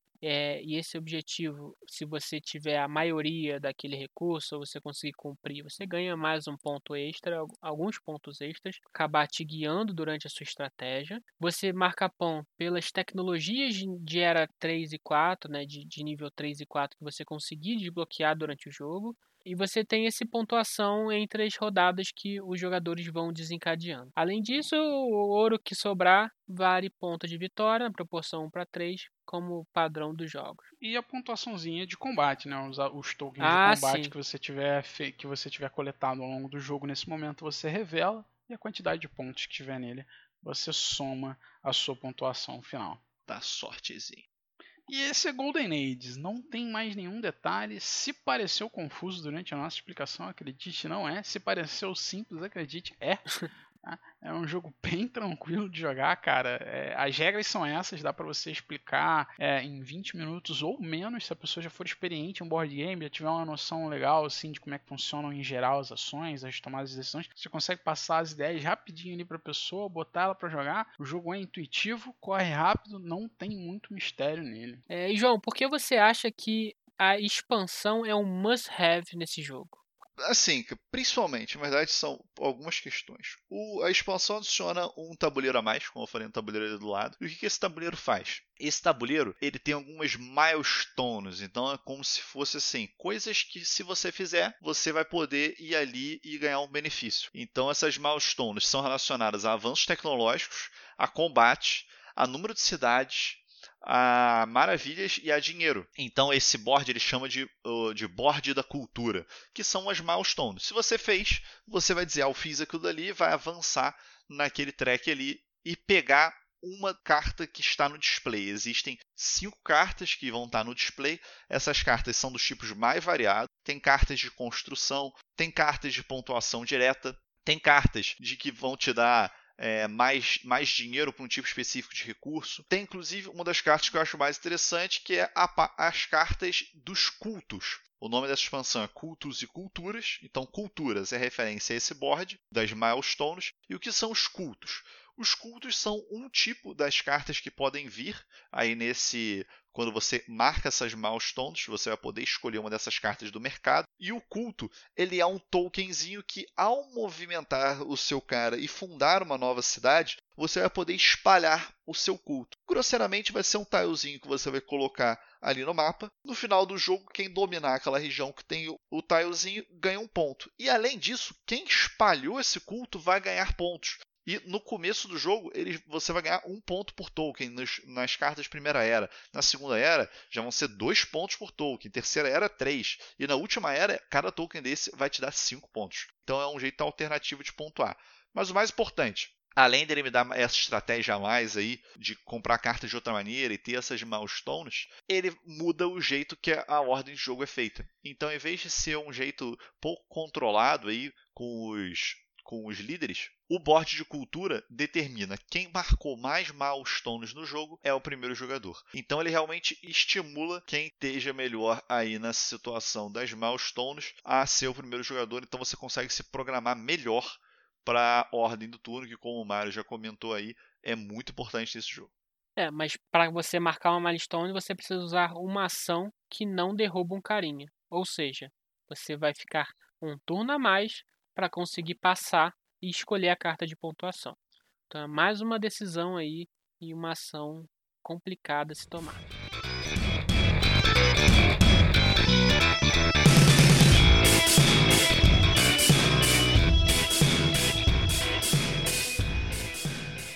Vamos lá, o arte, disponibilidade. O que, que você conta aí, Mário? Começando aí com disponibilidade do Golden Age. Disponibilidade, não vou dizer que ele está amplamente disponível. É interessante porque nas maiores lojas de board games, a Miniature Market, a Card House, aqui eu estou olhando algumas boards and bits, ele não tem em nenhuma delas. Mas por algum motivo tem na Amazon. E no eBay também não é difícil encontrar. A Amazon e eBay está disponível. Você que é brasileiro, se você já conhece lá o Tienda Mia, se você não conhece, acessa. Estão te pagando agora? Não estão pagando, mas, porra, por que não divulgar e facilitar a galera que gosta do hobby comprar jogo? Ó, vou te falar que no momento do podcast, no momento do podcast é 30 do 3, 7 horas e 30 minutos. Fana Game Games está com uma promoção do Golden Ages a 20 dólares. Game, Fana Game é uma loja boa, não, não tinha olhado ela. Eu acho que, assim como Dungeon Lore, The Golden Age seria um jogaço para ter no mercado nacional. Ele tem poucas peças, eu acredito que seja bem barato de produzir, não tem muitas cartas, não tem muitas quantidades exorbitantes de cartas, são 80 cartas no jogo, tem alguns tiles, então acho que seria bem baixo custo e um jogaço para ter no mercado nacional. É, um jogo tranquilo de vir mercado nacional, um jogo antigo, não acho difícil que vão explorar para esse lado, mas fica aí uma recomendação, um jogo numa produção baixa, que eu acho que realmente é, entraria tranquilo no, no mercado nacional com uma venda importante. É, falando aí um pouquinho dos componentes já da arte do jogo, vou falar para vocês, a arte do jogo nem me agrada nem me desagrada. Eu acho que assim, a arte é honesta, não é uma arte bonita, é uma arte ok, e que o design gráfico está bem feito. As coisas realmente estão onde tem que estar tá, e, e, fazem a função delas. Não sei a opinião aí de vocês em relação à arte.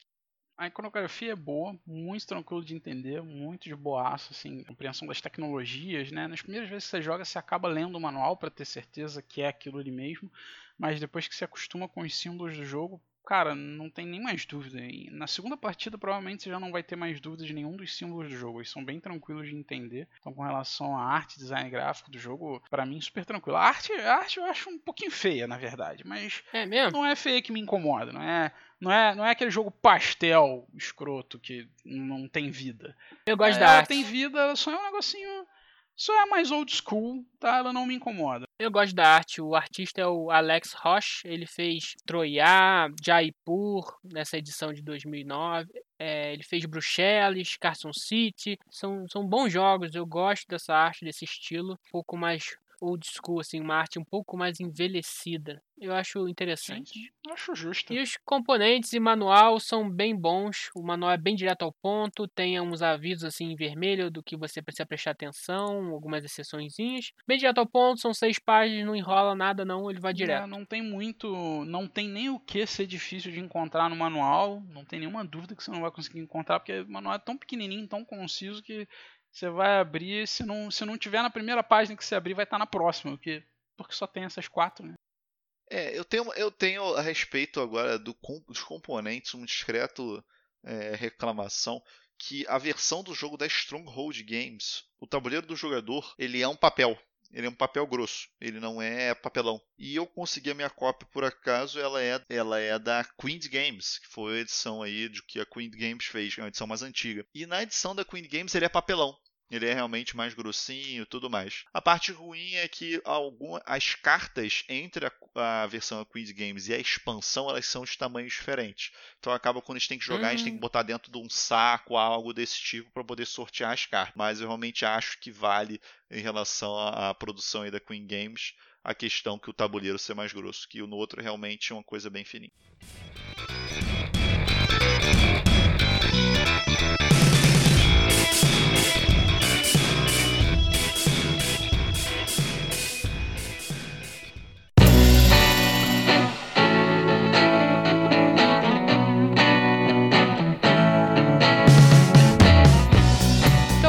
Mim, Mário, o que, que você achou desse jogo? Qual é a sua opinião? Bom, a gente meio que já deu um spoiler, né? De que a gente gosta muito do Golden todos nós três. Ah, é um jogo que eu acho. Que eu acho de grande diferencial dele é o fato dele ser o. Eu ia dizer o melhor, mas eu talvez diga o único bom jogo de civilização que dura menos do que duas horas. É, existem alguns outros jogos que, entre aspas, se propagandeiam como jogos de civilização, que duram rápido. O Seven Wonders, que teoricamente é um jogo de civilização, né? Você está construindo ali, assim, você pega recurso, constrói mercado, constrói a catedral, então está construindo sua cidadezinha ali, tem combate, né? Tem a ideia de você pegar as paradinhas de combate. Ele tenta passar, ele passa a temática de civilização, mas ele não passa a pegada de civilização, a vibe de civilização de que você está explorando, de que você está evoluindo tecnologias e coisas desse gênero. Então, o Golden Age é o único jogo de civilização que eu já que eu lembre de cabeça agora jogável em uma hora e meia a duas horas. Qualquer outro jogo de civilização bom dura muito mais que isso. Ah, qualquer outro jogo de civilização vai durar aí quatro horas. Eu acho que por causa das características da ideia jogo de civilização, o que que você precisa colocar num jogo de civilização para ele ter esse feeling? Tá? Você precisa botar uma certa burocracia, um, uma certa necessidade de avanços tecnológicos e uh, avanços territoriais, e, e, o combate. Tem toda uma ideia por trás de como que você constrói um jogo de civilização para que ele passe esse feeling, para que o jogador tenha o feeling, para que não seja só um card game tipo Seven Wonders. Entendeu? E eu acho muito difícil colocar isso em um jogo rápido. Eu, eu achava impossível, inclusive, até eu conhecer o Golden Age. Eu achava que todo jogo de civilização nunca ia durar menos do que 3 horas.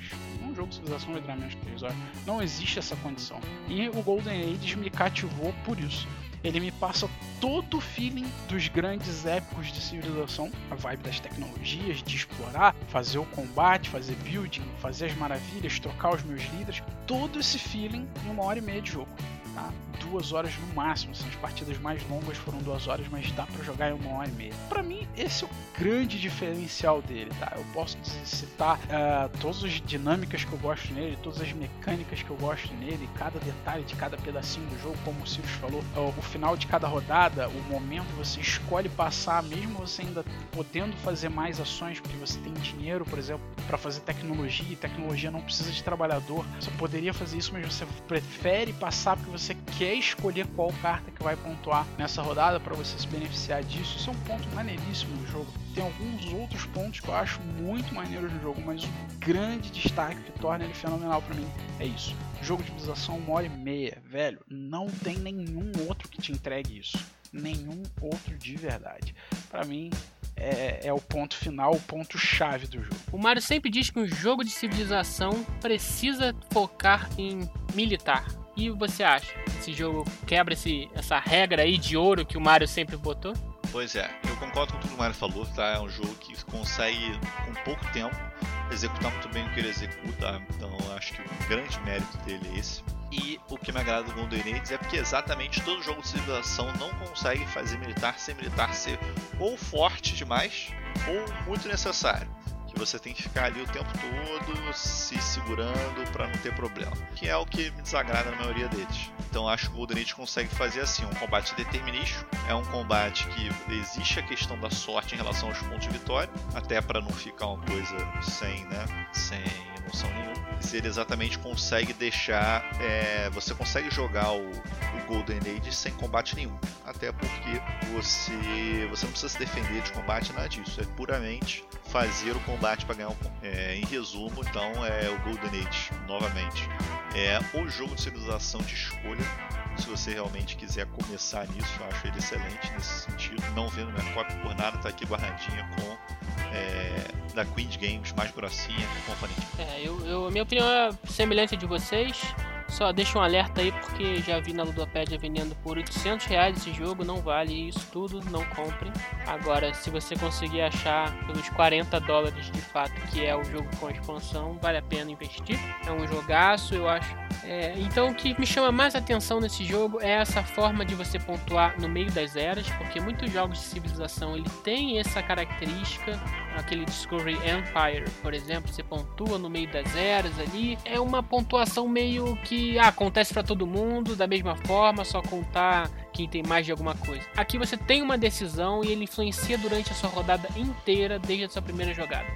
Você vai querer correr, não vai querer correr. Você vai bater, você não vai bater, porque é limitado a quantidade de vezes que você vai bater. Só que para quando você bate, você também ganha ponto. Você vai deixar para mais futuro do jogo, ou mais rápido, de acordo com o seu objetivo final da mão, ou objetivo aberto que alguém vai escolher para pontuar. Não pode deixar como um bom jogo de civilização nenhuma das vias do jogo sem olhar. Então, todas aquelas pontuações que abrem, você tem que administrar aquilo. Se algum jogador estiver disparando em alguma, você tem que dar uma marcada nele também um pouquinho naquela via, mas sem deixar de focar no seu para você pontuar mais, porque se um jogador começar a pontuar muitas vezes é, muito rápido, né, com uma pontuação alta, repetidas eras, como qualquer jogo de civilização, a grande chance dele ganhar no final. Então não tem uma pontuação espetacular no final do jogo, é algo que você vai construindo ao longo das eras. Então isso me chama bastante atenção num jogo de uma hora e meia, duas horas de partida e que você tem tile placement no começo da rodada que determina para onde seu, seus meeples vão poder andar no tabuleiro ou de uma forma agressiva, de uma forma um pouco mais é, defensiva.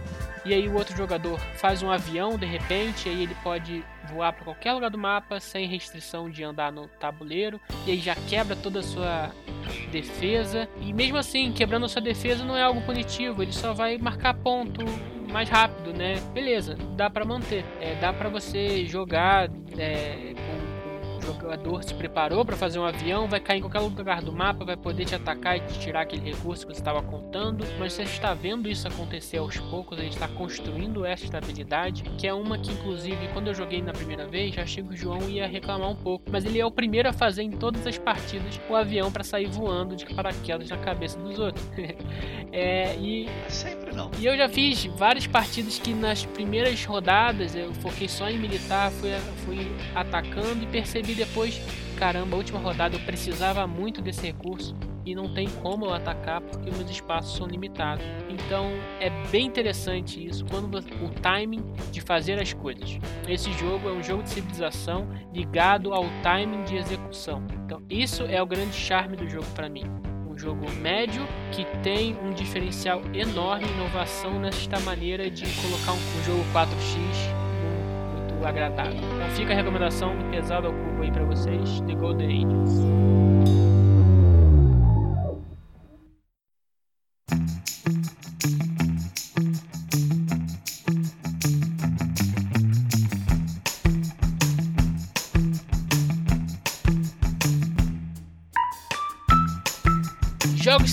Galera? Cara, achei muito que já falamos, né? Qualquer jogo de civilização, dentre os que inclusive já falamos aí, já falamos de Civilization, já falamos de True the Ages. Vamos falar ainda, talvez, eu não acho tão bom assim, mas Choque de Cultura, Clash of Cultures, todos esses grandes jogos de civilização. Se você gostou do Golden Age, é o próximo passo. Ou se você gostou de um deles, de repente o Golden Ages é uma opção para um dia mais light, um dia mais leve. E o grande charme para mim desse jogo que é esse timing de passar mais rápido, né? Parar de fazer ações mais rápido para conseguir pontuar, escolher a carta de pontuação é algo que eu não me lembro de ter visto em outro jogo. TI, por exemplo, você quer controlar o round, os times todos para conseguir fazer ações, é, e, mas você não quer parar de jogar, né? Você não quer passar a vez. Passar a vez é algo ruim. Aqui, passar a vez não necessariamente é ruim. Então, essa é, subversão eu acredito que não tem em outro jogo. Não tenho visto, pelo menos. Bom, pessoal, espero que vocês tenham gostado desse episódio. Corram atrás aí do sua cópia do seu Golden Ace. É uma das maiores recomendações do grupo dos três aqui de nós, Pesado ao Cubo, que vale muito a pena, tá? E o Pesado ao Cubo fica por aqui por hoje. Um grande abraço e até a próxima, pessoal.